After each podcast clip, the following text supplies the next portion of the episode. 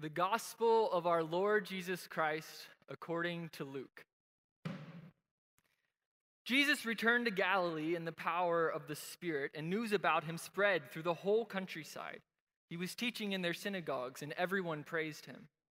He went to Nazareth, where he had been brought up, and on the Sabbath day he went into the synagogue, as was his custom. He stood up to read, and the scroll of the prophet Isaiah was handed to him. Unrolling it, he found the place where it is written The Spirit of the Lord is upon me, for he has anointed me to proclaim good news to the poor.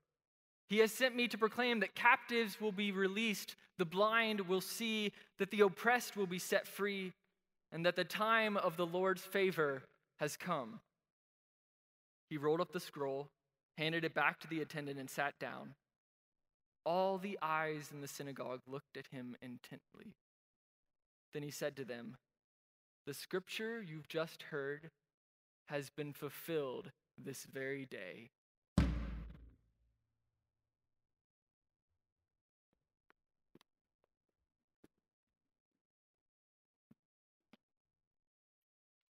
While Jesus was in one of the towns, a man came along who was covered with leprosy.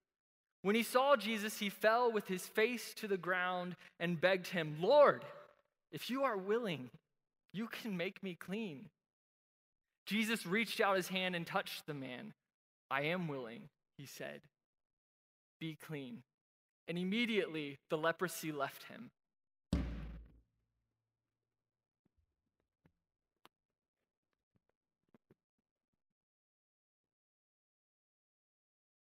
Later, while Jesus was teaching, some Pharisees and teachers of religious law were standing nearby and the Lord's healing power was strongly with Jesus. Some men came carrying a paralyzed man on a sleeping mat. They tried to take him inside to Jesus, but they couldn't reach him because of the crowd. So they went up to the roof and took off some tiles. Then,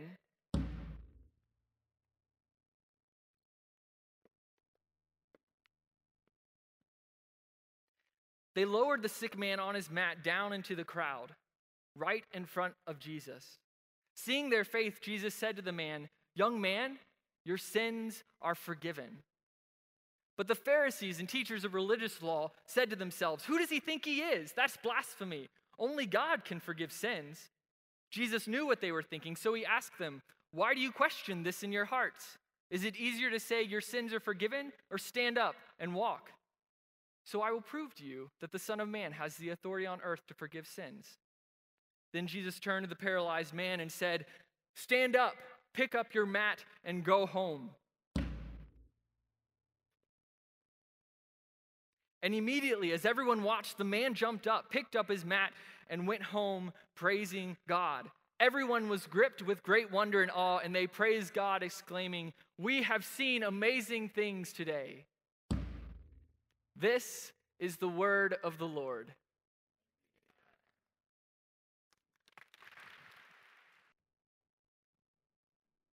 Well, good morning. Uh, if I've not had the opportunity to meet you yet, my name is Jim Vermilia, and I serve as the Dean of Global Engagement and Strategic Initiatives here at Indiana Wesleyan University. I'm excited to share with you this morning about the launch of a new center here at Indiana Wesleyan that I believe that many of you are going to want to be involved with. The Justice Center for Human Trafficking exists to support research, provide resources, and support initiatives that seek to abolish human trafficking and promote human flourishing. We have a table in the mallway. We have some information there. Uh, we have a free book for any of you who might be interested in the center. You're going to be hearing a lot about the center in the weeks and months uh, to come. Uh, but this morning, I wanted to introduce to you the director of our Justice Center, Dr. Christina Currier. Thank you, Jim. Good morning. It's good to see all of you. It's our privilege and pleasure to be here uh, with you this morning. I look forward to getting uh, to know you guys a little bit more and connect with you. I'm faculty in the School of Nursing in non res, so I'm not on campus that much, but I look forward to being on campus more starting in the fall. Now, we are so excited to have Rebecca Bender with us this morning, and I would like to um, make a wonderful, thorough introduction of her. In 2007, Rebecca Bender escaped a life of sex trafficking here in the United States. After nearly six years of being forced into modern day slavery, she found hope and restoration solely through Jesus Christ. In 2013, Rebecca wrote her first book, Roadmap to Redemption, Redemption, the first of its kind, a faith based workbook for survivors and advocates written by a survivor. Today, Rebecca is a nationally recognized leading expert on the issue of domestic sex trafficking.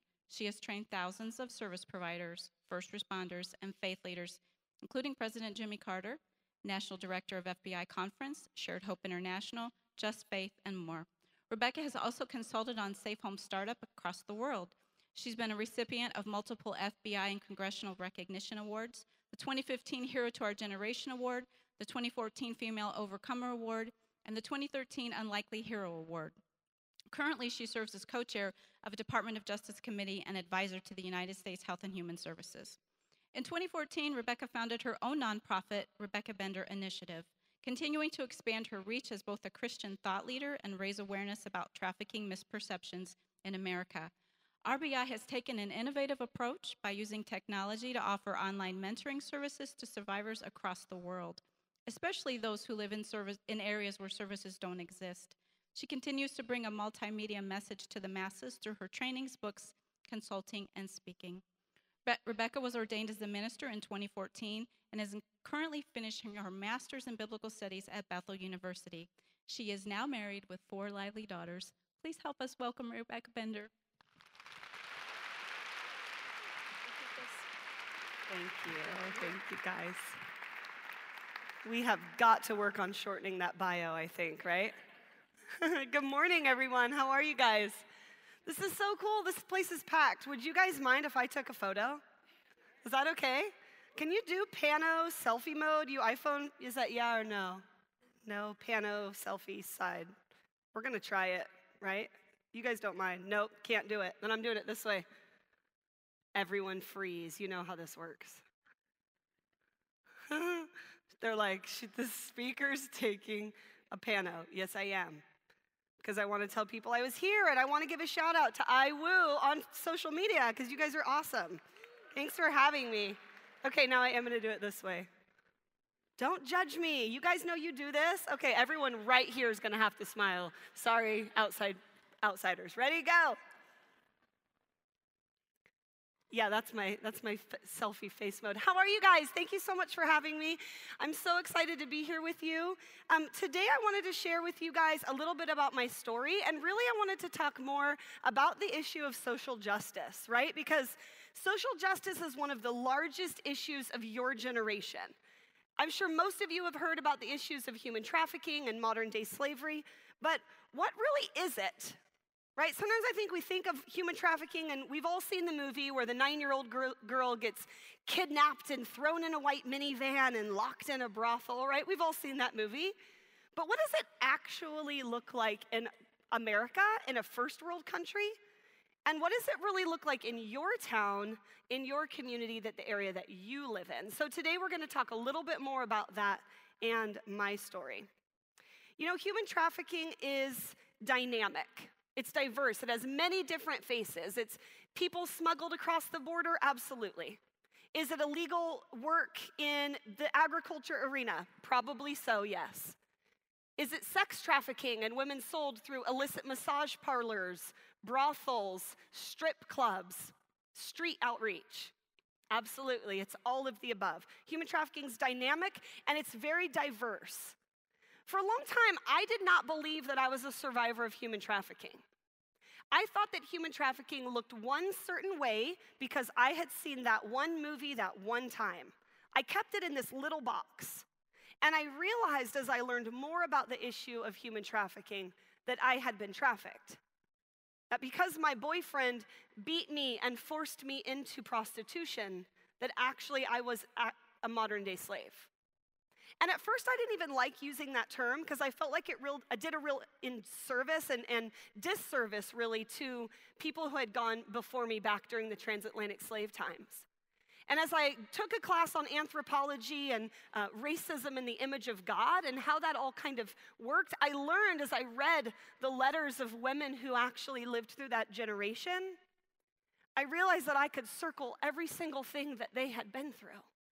And that just because the era of the day was different didn't, didn't mean that it was less that I had been through.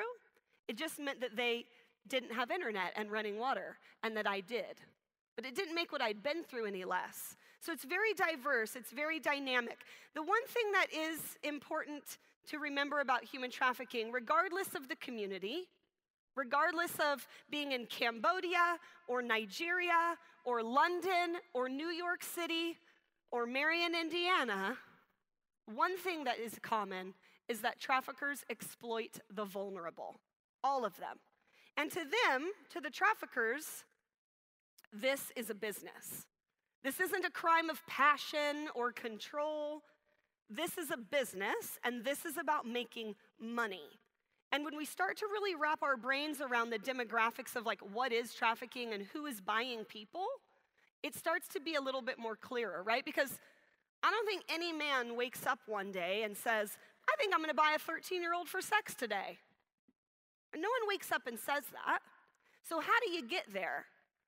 And when we look at trafficking on a global scale, the number one buyer of sex in this world is American men. What are we doing in our culture that's raising up this kind of demand? Where men are we drawing the line in the sand where we're saying, I'm not gonna participate in pornography? Because one out of four images are women who don't want to be there. And that behind the little tiny screen where she's winking at you is a man with a gun and her child held hostage. But we keep clicking because we think it's a victimless crime. We got to start really wrapping our minds around how we're participating in modern day slavery and how at some point the addiction of pornography will get more intense in frequency and in, and in hardness. I'm trying, to, I'm trying to be careful about how I word things. Have to be really thoughtful around exactly how did we get here and why is this the largest growing epidemic? So, where is trafficking in America? This is currently the, a map from the National Human Trafficking Resource Center. Um, obviously, in red is higher uh, it, density of calls. And this is the American US interstate highway system. So you can kind of see that trafficking happens all over the world, and especially all over America, but just right along where freeways are because traffickers move people around. And I'm gonna give you a tip for you young men out there. Traffickers are following you. You're their demographic. They're watching you. They're wondering where you go to sporting events, where you like to hang out at. And they're putting their, their victims in a vehicle and they're following you. So be thoughtful around that and around your surroundings. I was born and raised in a small community in Southern Oregon. We had about 35,000 people. And I was raised just a normal, all American, kind of middle class kid. I was an only child. I played varsity sports in high school. I was an honor roll student. And I graduated even a year early as a junior with enough credits. I was not raised in a faith based home. I had a praying grandma, but that was the most that I had encountered with like the Bible and prayer. Daniel in the lion's den was like about my extensive Bible knowledge. Um, and when my parents, when I was nine, my parents divorced. And It was a really ugly divorce.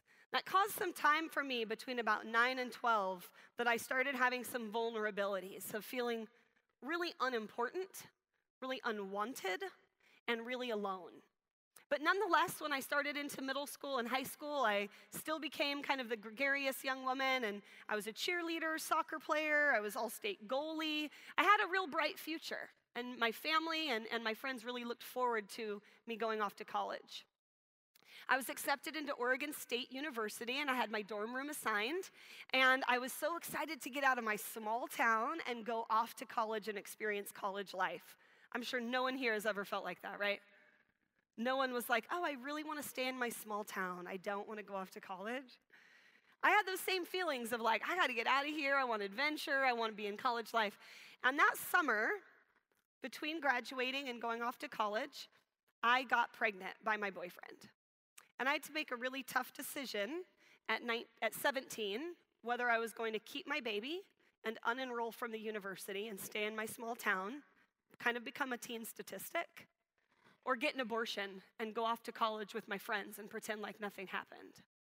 And I'm very grateful that I chose to keep my baby because she is an amazing young woman today who's a senior in high school who's also about to go off to college. She's doing great things in her life.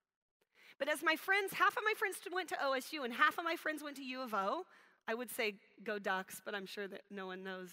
We usually don't have many fans on the East Coast. They're like, who are the Ducks?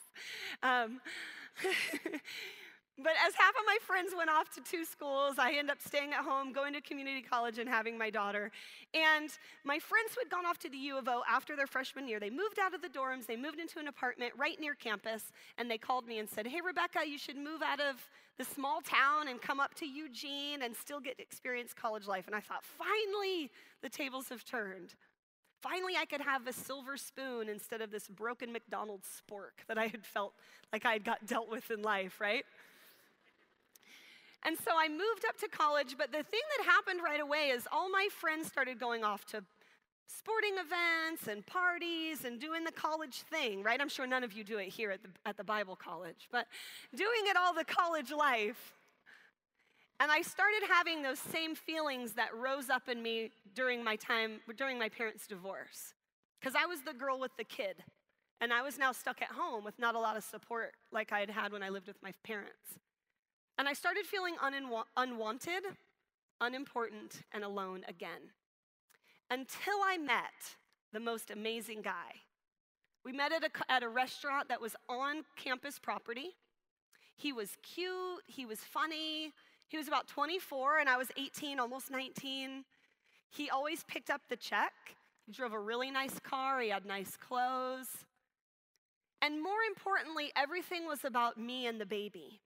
Chuck E. Cheese, time at the park, and he lured me into his web with this sense of family. The family that I had always wanted as that nine year old broken little girl, and the family that I really wanted for my daughter. After six months of dating me, he invited me to move in with him, and I thought this was it. I was gonna get married, have a white picket fence, dog named Pepe, everything was gonna be great. But the day that was we were packing up our apartment, he said, My job is relocating me to Las Vegas. And if you want to be a family and, and get married, then you should come with me. So we put everything in the U Haul. His brother jumped in the driver's seat. We flew, he drove. I, I arrived in Vegas. And the day that we arrived, you know, we got rested, or maybe it was the next day, and he said, Get dressed up. I want to show you out on the town. We left my, ba- my baby with his brother, and has anyone here been to Vegas? Let's see some hands. Not a ton. Vegas is like an excitement, right? Like as soon as you fly in, the lights, it's like New York City. I mean, it's like, it's crazy there, right? And he said, I'm gonna, we're gonna go out to the club. And okay, I wasn't, this was BC, this was before Christ, so don't judge me now. I was like, yeah, I'm gonna go to the club. I got my friend's fake ID. I was ready. And I'm at real clubs, like nightclubs in a big city. Do you know what I mean? Like it was like, I was excited. So I put on my best club gear, got in the car, left the baby with the brother, and he drove me instead to this dead end street. I can remember he pulled up along the curb and there was this deserted strip mall on the right hand side. It, there was no lights, no signs. And he put the car in park and he said, Look, I spent a lot of money to get you here.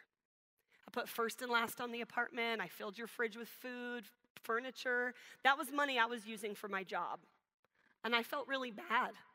I thought, oh my gosh, I'm so sorry. I didn't realize I put you out like that. Like, yeah, if I need to get a job, whatever we need to do. He goes, Well, do you see the, the door with the camera facing down? You need to go inside there. It's an escort service, and I'm going to need you to sign up. And I said, Escorting?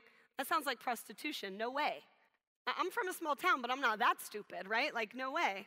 He goes, Oh, it's nothing like the movies make it seem. It's just dancing in a room in your bikini. I mean, don't act like you've never been in a bikini at the pool. You weren't a virgin when I met you, you had a kid.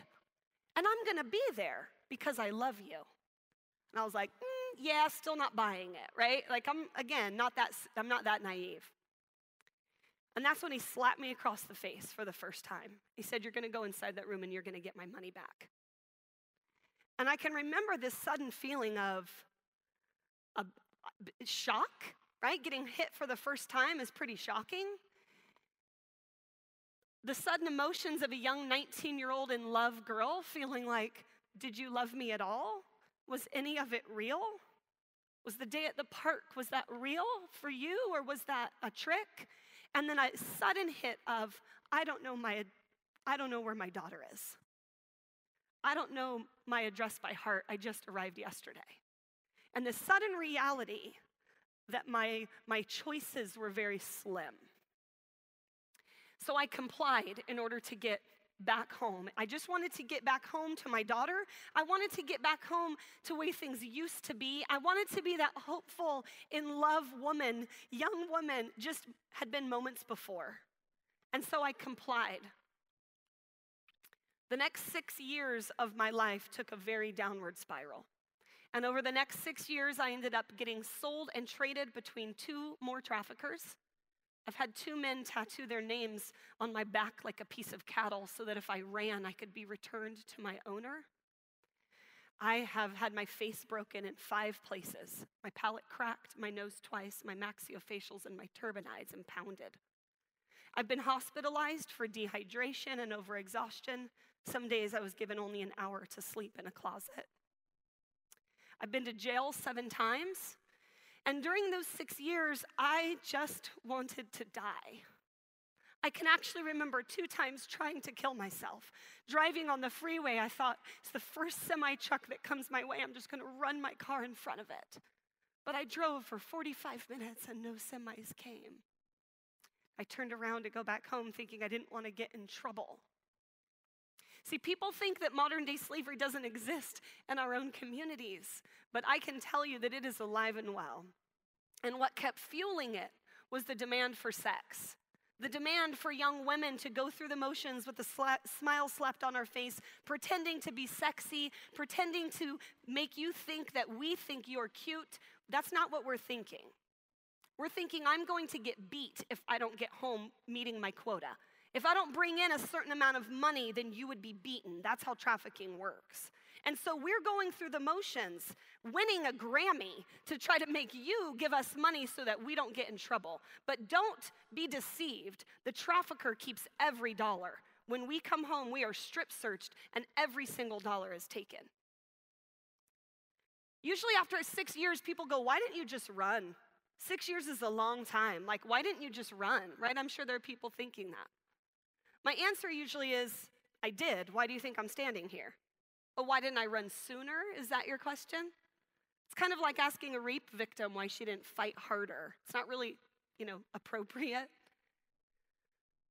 Most of the time, people imagine that we should have like grabbed a grenade, bombed the Bellagio, jumped out the window, and ran for freedom like Angelina Jolie. It's not really how it works in real life, guys. And my answer is I actually had four attempted escapes. And with each attempt, I learned what to do better next time.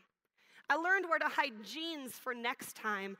I learned where to, to burn the receipt for mo- when I sent money home so that my mom could buy me a plane ticket for next time. I learned that you can't buy a plane ticket with cash post 9 11 for next time. I tried to run and I always got caught. And one time I finally did get all the way home, and my trafficker showed up at my mom's house.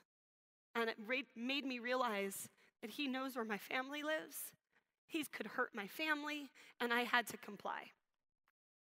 Thankfully, in 2007, federal investigators raided the home that we were in and allowed an eventual avenue for escape. In the home that I was living in, there was three other women and two children, and I want to say that it was like the movies where the blanket instantly thrown over the victim and she's nicely walked out. Again, doesn't work like that in the movies. there was a SWAT team at 5 a.m. that raided the home, rifles to the back of everyone's head, including the children, till everyone went to jail till we could sort out the mess and see who's actually the criminal. And three of those women ended up doing a year in prison for tax evasion for not paying taxes on the money that they made as, as, as slaves. Trafficking, again, is one of the largest epidemics. There's lots of stats 20 million people enslaved in the world. I've seen 37 million, 32 million. It always changes. One thing that, that is pretty consistent is only 1% of those are able to escape. And I can remember when I finally came to the Lord, my mom had given me this place of women's homes that I should go to to find recovery. And there was one on the list that was a Christian home. And I can remember saying to my mom, I ain't going to no Christian home. These Christians don't have a clue what real life is like on the streets. But as I called every number, no one had vacancy except the Christian home. And I showed up at this facility in Portland, Oregon, and this man came out. He was this older Hispanic man. He had pockmarks on his face and a tattoo on his neck, and he has, had his top button button like a veterano, right? And he was like, Are you Sister Rebecca from Las Vegas? And I was like, Yeah? He goes, I'm Pastor Joseph, the home director. It's nice to have you. I was like, Okay, homeboy's all right. He's a pastor? Okay. I could go here. If he's a pastor, I'll come here. But God uses exactly what we need in the season that we're in to get our attention. And he knew that I would be able to identify with someone, who, he may have not have been through what I had been through, but Pastor Joseph knew life on the streets. He, was, he had been in gangs his whole life. He'd been a drug addict and in gangs and in and out of prison. And so I knew he understood addiction and incarceration, and I knew that I could just be real and let it all out. And after about a year, the Lord really just, the Lord delivered me from everything in the blink of an eye. He started working on my heart and my mind to start really calling me closer to Christ. See, modern slavery is high profit and low risk, and, and that's why it continues to flourish. But if there's so many people enslaved, and if we're giving you all these numbers, and your, your university has this giant initiative, right? And this, this justice center, as do some, like, why aren't we seeing it all the time? Why aren't we seeing women walking around in street corners in miniskirts and fishnets, right? Like in Law and Order, Stabler and Benson, that's what we're supposed to see. America and, and media has done a really poor job at marketing this issue to you guys. They keep showing you pictures like this women duct taped, kidnapped, thrown in dirty rooms on a single mattress on the floor. We see this in all the shows. The reality is, I never looked like any of those victims. I stood next to you in the grocery store line. My little girl went to school with your little brother or sister, and no one ever noticed us. We're hidden in plain sight and we walk amongst you. So, what do we look like? And what is it going to look like in your community? You know, trafficking has changed with the advent of the internet. Last month, I was in Muncie, Indiana, speaking at the Indiana Children's Bureau, doing some training there with the cops and foster care. And I looked up on one website how many people were for sale in Muncie 43 young women and children for sale in Muncie, Indiana. Is anyone surprised by that? Internet is where trafficking exists. You can now order a young person to come to your door like a piece, like a pizza, in 20 minutes, direct to you. So I just wanted to share before we run out of time which is still a while from now, so still stay comfortable. I'm just saying, like, this was my midway point for me. Um, that in 2007, I went back to school after I escaped trafficking and kind of got my life together. I got my first job. It was a minimum wage job, but I was determined to figure it out.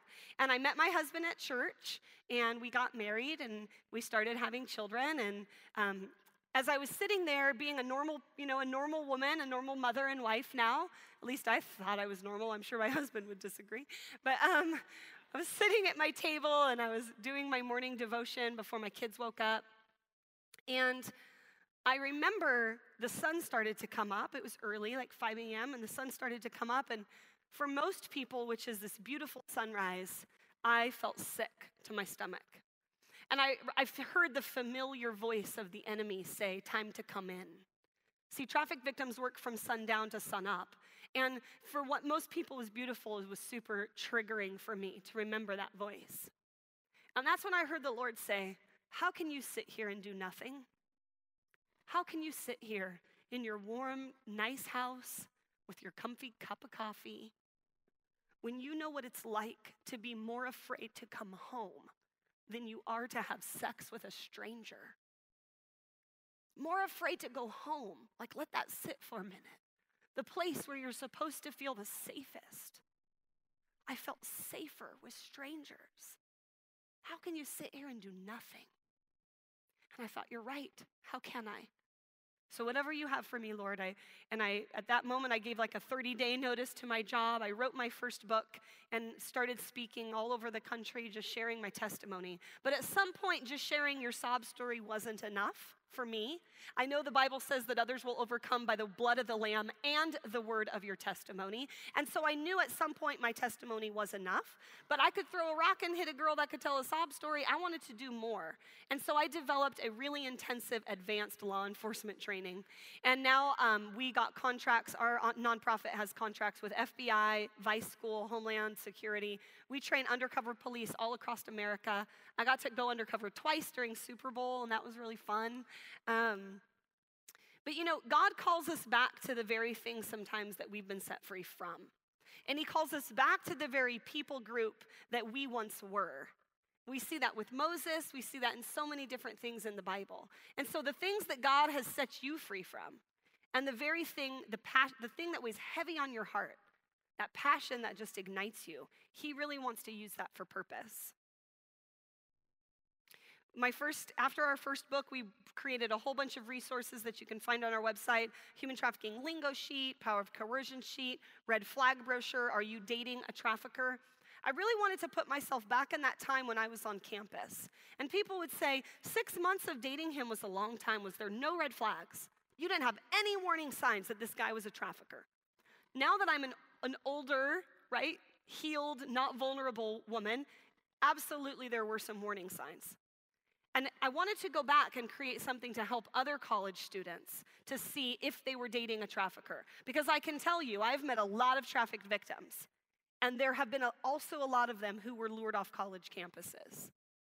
College is a great place to be able to come in under the radar where no one really knows you, no one really knows your backstory. Oh, yeah, I'm from so and so, or yeah, I'm in this class. And no one actually knows if that's the truth. So you guys need to be able to look out for each other. Does that anyone actually know that dude? Is he actually in anybody's classes? He looks suspicious, like he fits everything on the red flag brochure, right? And then tell somebody. I know it feels weird sometimes to go to an adult or a school counselor, but it could actually save somebody's life. When I was being trafficked, I knew two women who had actually been murdered.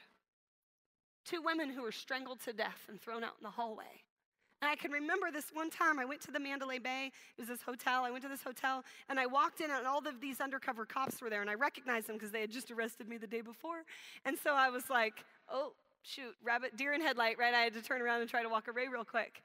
And the cop grabbed me by the arm and he said, I have a young woman who is dead upstairs. She was thrown out in the hallway with no clothes and no purse. I can't even tell her parents who she is. Do you want to end up this way? And I said, No. He said, Get out of here. And he got real emotional. He said, I don't just mean this hotel, get out of this life. And when I came to know the Lord and I really started to get into my word and, and just wanted to sop up the word of God, I remembered the scripture in Isaiah that said, Others have died that you might live. That's how important you are to me. And I wanted to set out on this journey of like, why me? Why am I saved when others haven't been? And why have I been put in this place where I can speak and teach? Like, why me when not others? And I want to ask you kind of the same thing of your own life today. Why you? Why are you the ones here hearing this very message, going to this very school that happens to have social justice as an initiative and as, a tr- as courses? Very few schools are as fortunate as you. Why you? And what are you going to use your passion for purpose for? It may not be to fight trafficking, it may be to help with poverty, global hunger, water crisis. What weighs heavy on your heart? What are you passionate about? Because you are not called to pay bills and die, okay? That's not what you're called to do. You're not called to sit in your little house with your comfy surroundings and your nice cup of coffee when there are people out there that don't have it as fortunate as you. So, where do you come from? What people group can you go back to? Not just talking about demographic, I'm talking about the bondage that you've been freed from. So, this is my family today. These are my four beautiful daughters. Um, my oldest, Deshay, she is 17. She's a senior. She's about to graduate this year. And she was eight when we finally escaped. And this, this young woman's story is so incredible. She can remember living in a house with multiple women. Um, she can remember getting pulled from her bed in the middle of the night and saying, Just leave your toys, we'll get more at Nana's, and jumping on the flight and running. And today she is uh, in all AP classes in school. She's an honor roll student, way higher GPA than I ever had. She's also a varsity athlete. Um, she's, an, she's this Oregon state champion for 100 meter hurdles. She's also a regional gold medalist. She went to the Junior Olympics last two years in a row. Um, she's ranked ninth in the nation, and she just signed with Berkeley. So we're really proud of her. She's doing amazing things.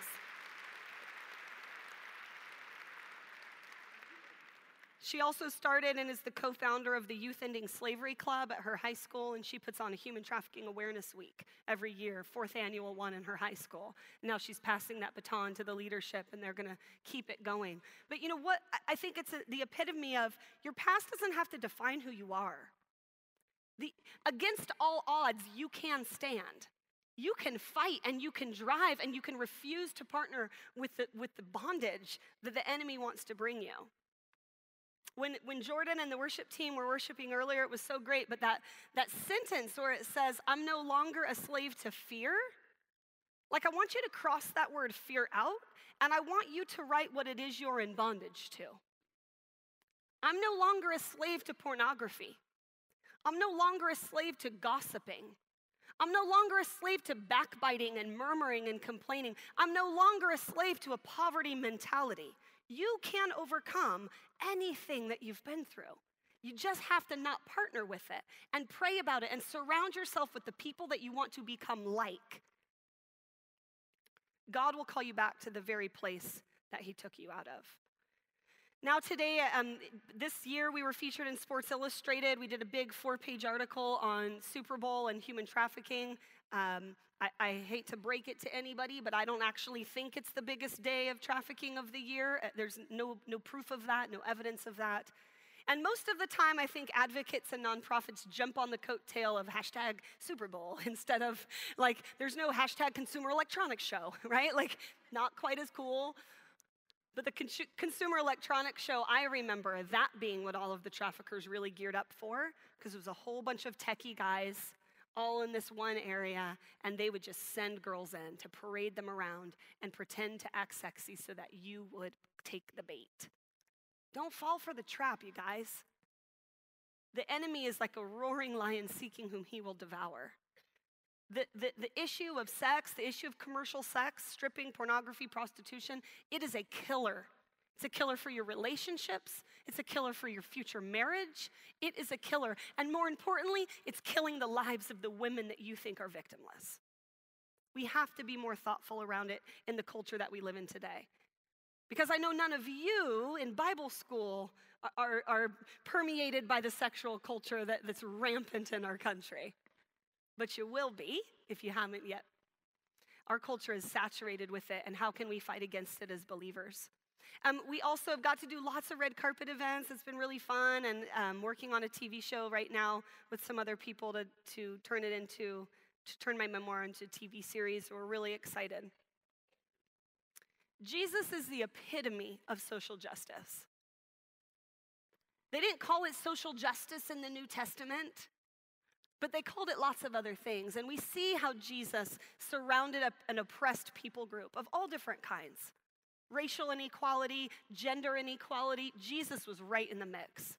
And so I encourage you to think about things as you move forward in your lives. I'm going to skip to this.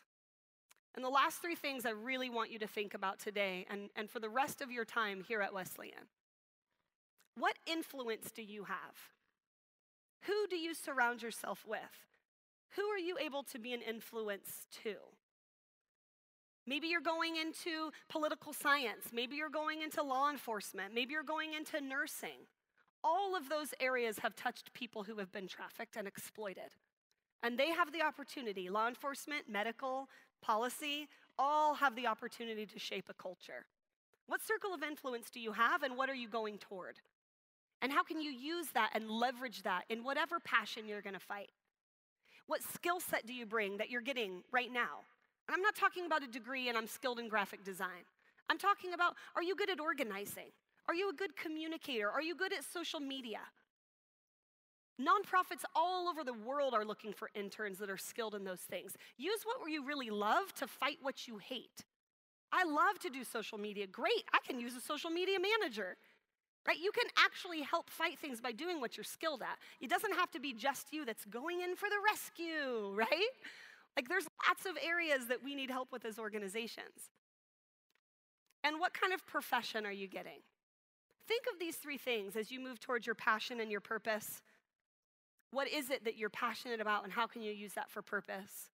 What is it that you're skilled at, influencer in, and what profession are you getting that's really going to be able to shape a culture? Because you were created for more than to just stay comfy, pay bills, and die. So follow us on social media. I'm going to pray before we're dismissed. I want you to uh, take a picture of this. Y'all better follow me on Instagram. I'm going to have hurt feelings. I come out of here, I don't have more.